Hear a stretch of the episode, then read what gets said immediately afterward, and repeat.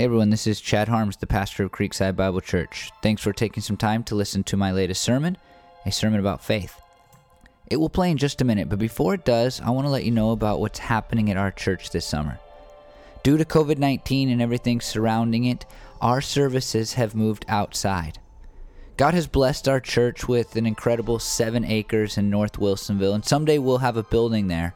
But in the meantime, it's a perfect solution for us to have church during all that's going on in our world.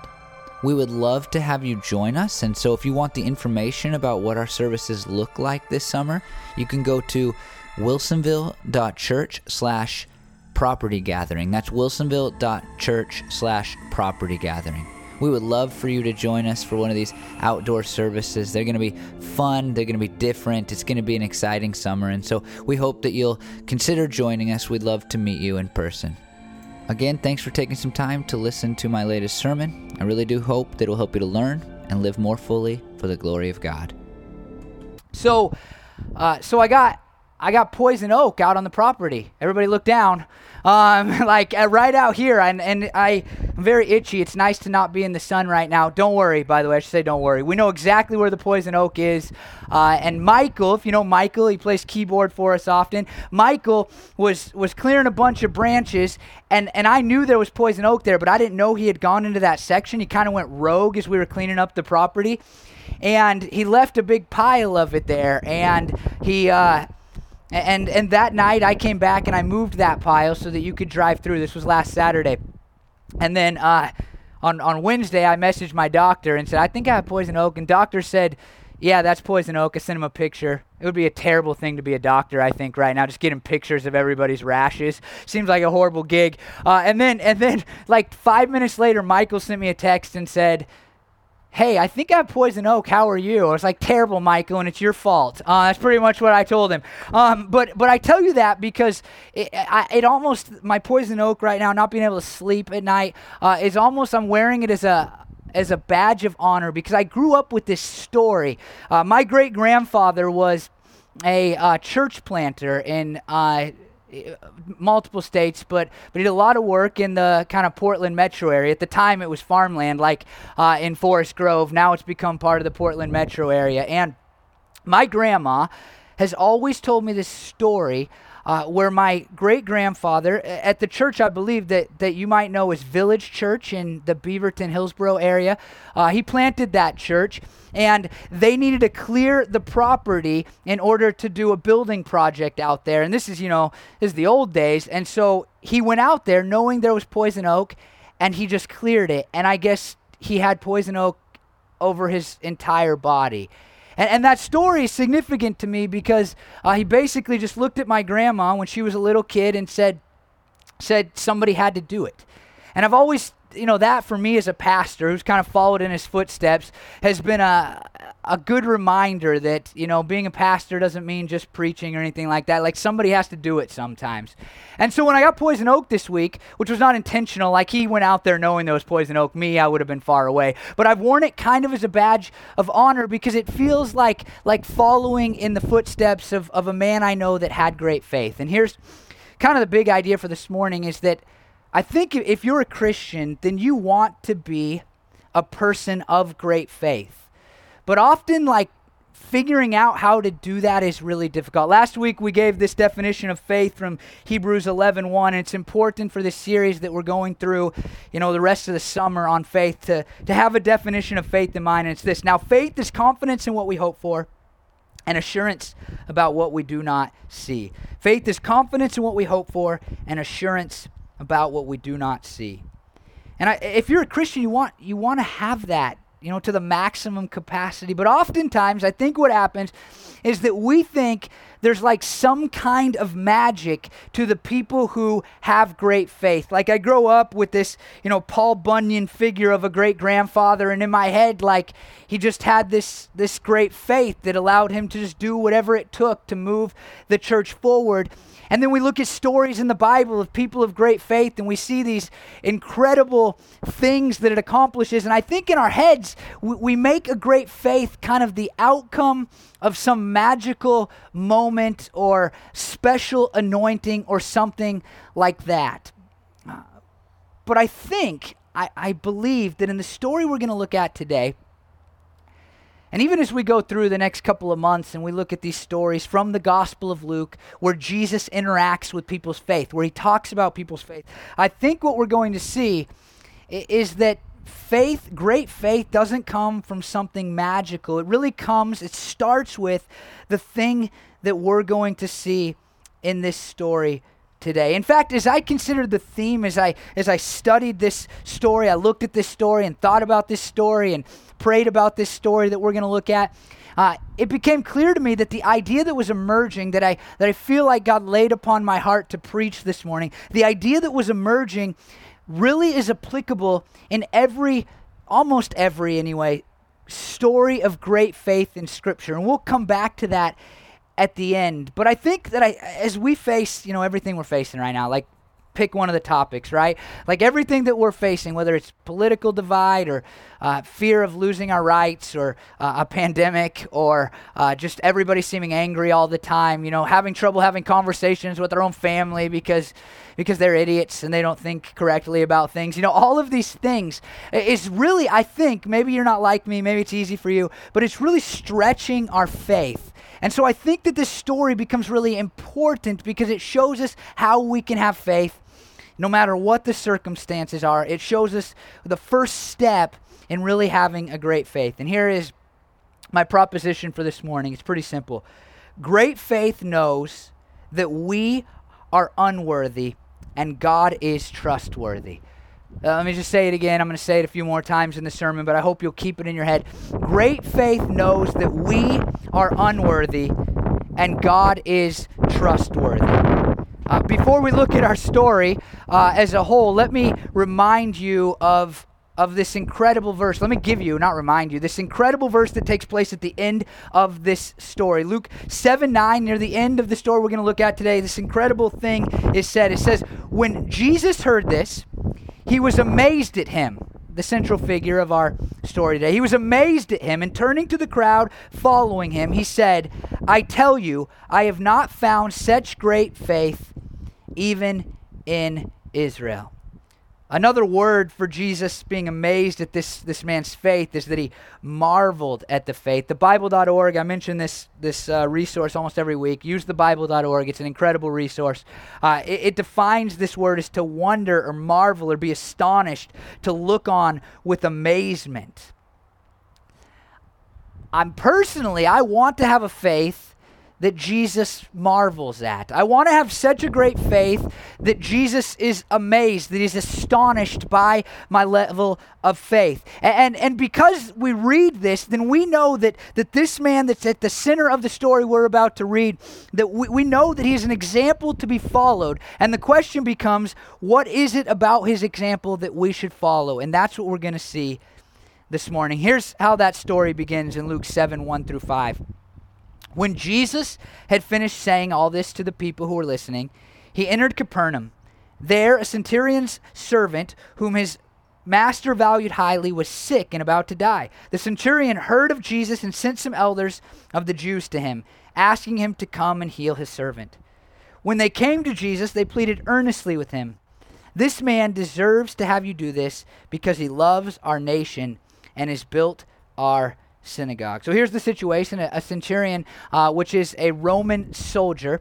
Uh, often that word is translated as captain. Wikipedia says a centurion was a professional officer of the Roman army uh, around 107 BC, and they commanded a century of around 80 legionnaires, which is interesting because the word itself would imply that there's 100. And most scholars, I don't know why Wikipedia has taken a, a different stance, but most scholars I, I read anyway said that it, they commanded 100 soldiers like that's boring. Who cares what this guy did for a living? But in this story his job description is actually really important. So just tuck that away. This is a roman captain who who had command over soldiers because we're going to come back to that near the end. Now there's a couple other things here that are really important to understand that that really help us to see how this man demonstrates kind of the foundation for an incredible faith. First it says that he had a a, a servant that he valued highly.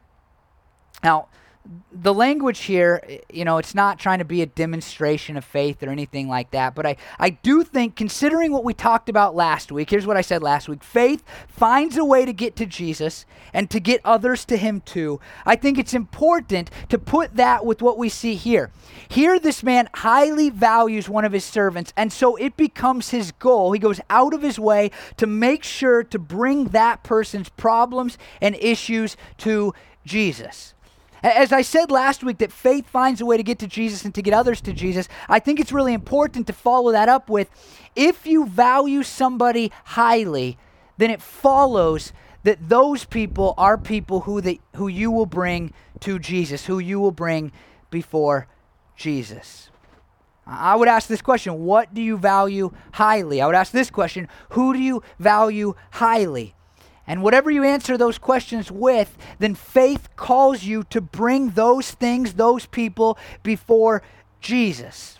What does it mean to be brought before Jesus? Well, for sure it means that we pray to Jesus on those people's behalf. I mean, that's maybe the clearest, easiest. Like if we value people or we value something highly, then we must then we must be praying for those things and those people. Surely it means to evangelize people, to to tell them about the good news of Jesus that Jesus came, that he saw we were sinners and that he died on a cross for those sins. Surely it means that we tell people the good story of Jesus. Surely it means that we encourage and inspire and set an example for other Christians. Uh, we all who are Christians, we know that all of our problems don't go away. We don't become magically perfect. Everything doesn't get better overnight. And so, if we are other Christians, then it is our job to bring those people to Jesus by reminding them of the truths of Jesus, by encouraging them in their faith, by doing the, the things that God has called us to do so that they can follow in our footsteps. Paul even says that he suffered things in order that he might be encouragement to other people who are suffering those same things. And I think that is part of bringing people before Jesus. Faith faith brings people that we highly value before Jesus or things that we highly value uh, before Jesus. And and then there's this other part. It's interesting. He this this centurion he he asks people to go to Jesus on his behalf. That's really interesting, isn't it? Because we see throughout the Gospels that, that people freely come to Jesus. There's always crowds around Jesus. We even see that other Roman people who aren't Jewish feel comfortable coming to Jesus. But here, this guy, this Roman leader, he either asks or commands. I say commands because the Jewish people were oppressed by the Romans, so he would have had the power to say, Go to Jesus. But he seems that he asked these Jewish elders to go to Jesus on his behalf. Now, what these elders do is really interesting. They they plead earnestly with Jesus to do this thing for this Roman captain. I think that again, this is a, a, good picture of what prayer is. In the Gospel of Luke, which I've I've taught this before, but when you study Jesus' words on prayer, he, he doesn't paint this kind of this kind of um, tepid laid back style of prayer. Jesus teaches through stories that, that we would be people who, who pray earnestly and fervently and consistently and in ways that are uh, almost the, the word that you could use is bothersome to God. He tells these parables that say, You just keep coming to God and you come with things that seem unrealistic and you do it in my name and God will answer my prayers. And here we see a little bit of a picture of that. They they plead earnestly with Jesus. But but here's what's so interesting about these Jewish elders is they plead earnestly they plead earnestly because they they think that this man deserves for Jesus to do this thing for him. And they say that he deserves it for two reasons. He likes Jewish people, he's kind to the Israelite nation, but also because he built the synagogue. And that would have been super rare, and it, it, it may mean that he was the highest donor. It may mean that he was the sole donor, or it might, I mean, maybe picked up a hammer and nails. But it's more likely he's the biggest contributor to their religious building in town. He, he helped build their church, in other words. And so they look at Jesus and they, they plead earnestly because they say in their minds that this man deserves for Jesus to do this miracle for him. Now, it sounds kind of right to our human thinking, I think. Like, well, yeah, obviously. I mean, sure, he's Roman, and a lot of the Jews would have been.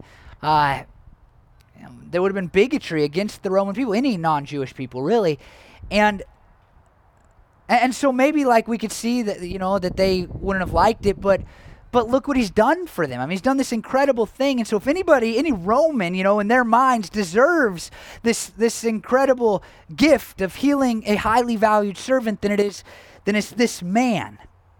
And we would be like, so he deserves it, right? But what follows is incredible. I mean, I think this is really the meat of the story, what we're about to look at. It's incredible. In verses 6 through 8, it says So Jesus went with them he was not far from the house when the centurion sent friends to say to him, Lord, don't trouble yourself, for I do not deserve to have you come under my roof. That is why I did not even consider myself worthy to come to you. But say the word, and my servant will be healed. For I myself am a man under authority, with soldiers under me. I tell this one, Go, and he goes, and that one, Come, and he comes. I say to my servant, Do this, and he does it. Uh, first, I just want to point out how amazing Jesus is. Um, I think that's important in every sermon for me to do because, because here the cultural norm would be for Jesus to not go because the man's Roman. Uh, and a lot of the Jews hated the Roman people. And so it would have been more normal for Jesus to say, Hey, I, am here to interact with my Jewish brothers and sisters. I'm not going to heal your servant. But Jesus immediately goes. And I like the way that one person uh, describes it Jesus refuses to draw lines between insiders and outsiders. He, he's like, there's faith here, and I'm going to go and I'm going to help this man.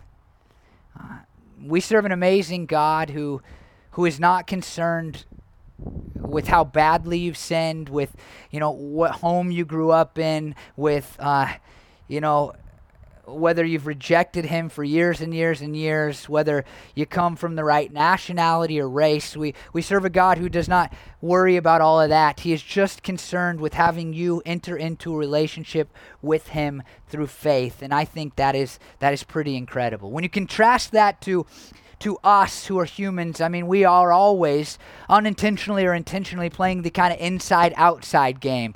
I mean, we make split decisions based on people's clothing here in America on whether or not we'll connect with them or not. But our God, when he was living in human form, did not make a distinction. He just saw faith and said, I'm going to go and be with that person. That is pretty incredible. But what this man says is maybe not as incredible, but also incredible, and it shows us why he becomes an example for what it takes to have a great faith. In the English Standard Version of the Bible, his words are, Therefore I did not presume to come to you. He recognizes what the Jewish elders did not, that he is unworthy to be connected to Jesus. He is unworthy. And here's what we need to understand this morning the first half is that faith recognizes that we are unworthy. Faith recognizes that in and of ourselves we are not worthy to have Jesus do anything in our lives. Faith recognizes that in and of ourselves we are not worthy to enter into a relationship with God, to be in the presence of God, to, to have a future with God. We are unworthy of absolutely all of that. But what is so cool is that we don't live in the same way that the centurion man did because because listen did because listen to Hebrews 4:16. Let us then a- approach God's throne of grace with confidence so that we may receive mercy and find grace to help us in our time of need.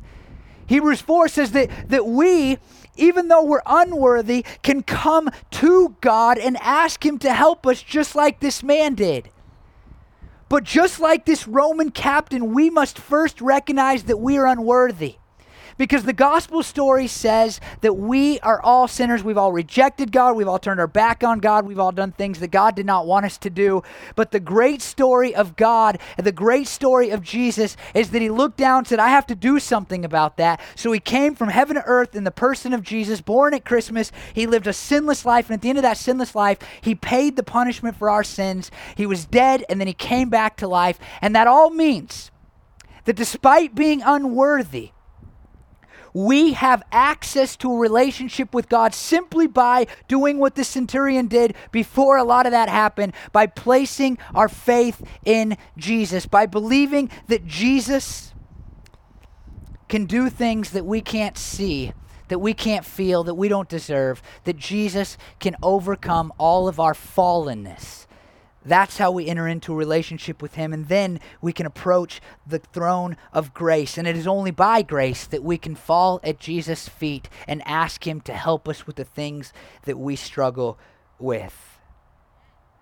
Faith recognizes that we are unworthy. And then this other thing, man he basically is like, You don't need to come over to my house. You just can heal right from where you are. And what is he basing this on? He's basing this on the fact that he understands what it means to have authority and power.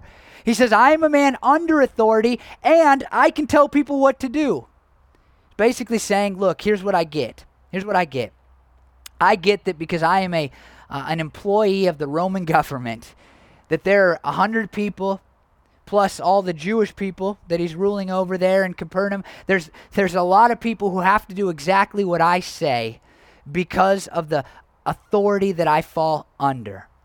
And he looks at Jesus and he recognizes the authority of the Father in heaven over his life. And he sees that Jesus has power because because the father has given him a power he has power to do ex- anything and everything that he wants. I mean i would say that the authority comes from god and extends to everything. Jesus can heal he can touch he can fix whatever he chooses to heal and touch and fix because he has the authority uh, to do so Robert Stein, who wrote a book on the Gospel of Luke, says true faith realizes that God can heal apart from rituals, special ointments, touch, or monetary gift to the healer.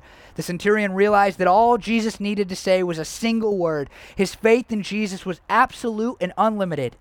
No doubt Luke would long for his readers as well as for the church today to have such faith. Great faith begins, it starts by recognizing that we are unworthy and yet at the same time, God is trustworthy when we place our faith in Him. That's exactly what this man does. And then we read Luke 7, 9, and 10. I read 9 to you already. When Jesus heard this, he was amazed at him and turned, turned to the crowd following him. He said, I tell you, I have not found such great faith, even in Israel. Then the men who had been sent returned to the house and found the servant well. In Luke's writings, when Jesus turns and faces a crowd, it's usually uh, a phrase that he kind of gives to emphasize. And here, here we're emphasizing this incredible faith. Jesus is going to make a declaration that this man has the greatest faith that he has seen even in Israel, which should be the people of faith because they had access to God that this man did not have. And and there's this, I put these questions, I think they're important. I mean, what did this man possess that all of the religious leaders lacked? I mean, what did he have that all of the men who had access to the presence of God in a very full way didn't have? What did he know that all of the women who knew the Bible stories, the stories of God inside and outside, didn't? know? What did he have? What did he know? What did he possess that they didn't? And it's simply this he knew that he was unworthy and God was trustworthy. There is no magic to a great faith. It's a simple recognition that I am not worthy. I'm not worthy. I don't deserve for God to do anything for me. I don't deserve to have Him do anything for me. But yet, despite that, I will trust that when I come into a relationship with Him, He will always do the best thing for me. Great faith begins with the recognition that we aren't worthy, but God is trustworthy to do the best thing in our lives always. No matter what he chooses to do, it's the best thing. Great faith, marvelous faith understands that we are unworthy and God is trustworthy. I started to think about this concept and I just, you know, it took like a minute to think about the incredible men of the scriptures, men and a woman here I'll include in my examples, but the incredible men and women in scripture that we would say, I want to have a great faith like them. And it's so clear that for them it starts with this recognition that they are unworthy and God is trustworthy. Think about Moses if you know the story of Moses. He's like, I can't speak well, but God is trustworthy, and I'll go talk to Pharaoh and ask him to release his slaves. Think of King David. I'm completely lost without God, but God is trustworthy, and I will be his king and lead other people. Think about Mary, the very mother of Jesus. I'm just a servant, she says, but God is trustworthy, and I'll raise his son. And think about the Apostle Paul. I'm just a sinner, but God is trustworthy, and I'll take his story of salvation to everyone. This is the first step in becoming a Christian. It's saying, look, I'm not worthy. I'm a sinner. I don't deserve to have a relationship with God, but I believe He's trustworthy. And so I will place my faith in the, the, the death and resurrection of Jesus and all that it can do for me to offer me salvation. That's what it takes to become a Christian.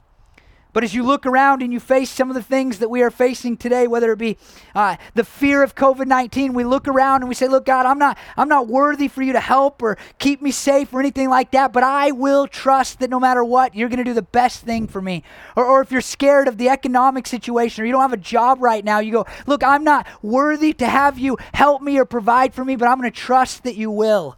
Uh, or maybe it's the, the political things going on and you're, you're thinking about November already and you're, you're scared, but you just look at God and you say, you know, even as a nation, we are not worthy for you to, to lead us in the right direction or the best direction, but we're going to trust that at least for us, those, uh, for those of us who are Christians, that you are going to protect us and help us and keep moving us forward. That is exactly where great faith starts.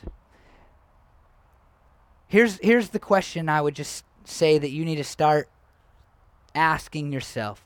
Whenever something isn't the way that you want it to be, whenever you look around at your life and you're like, you know, my my buddy's sick or I'm sick or I'm scared or my health isn't good or uh, my job is bad or this isn't going the way that I want it to go. Whenever you whenever you face those types of things in life, I think you need to look in the mirror and you need to ask yourself just this question, do I believe that God is trustworthy despite me being unworthy? Do I believe that God is trustworthy despite me being unworthy?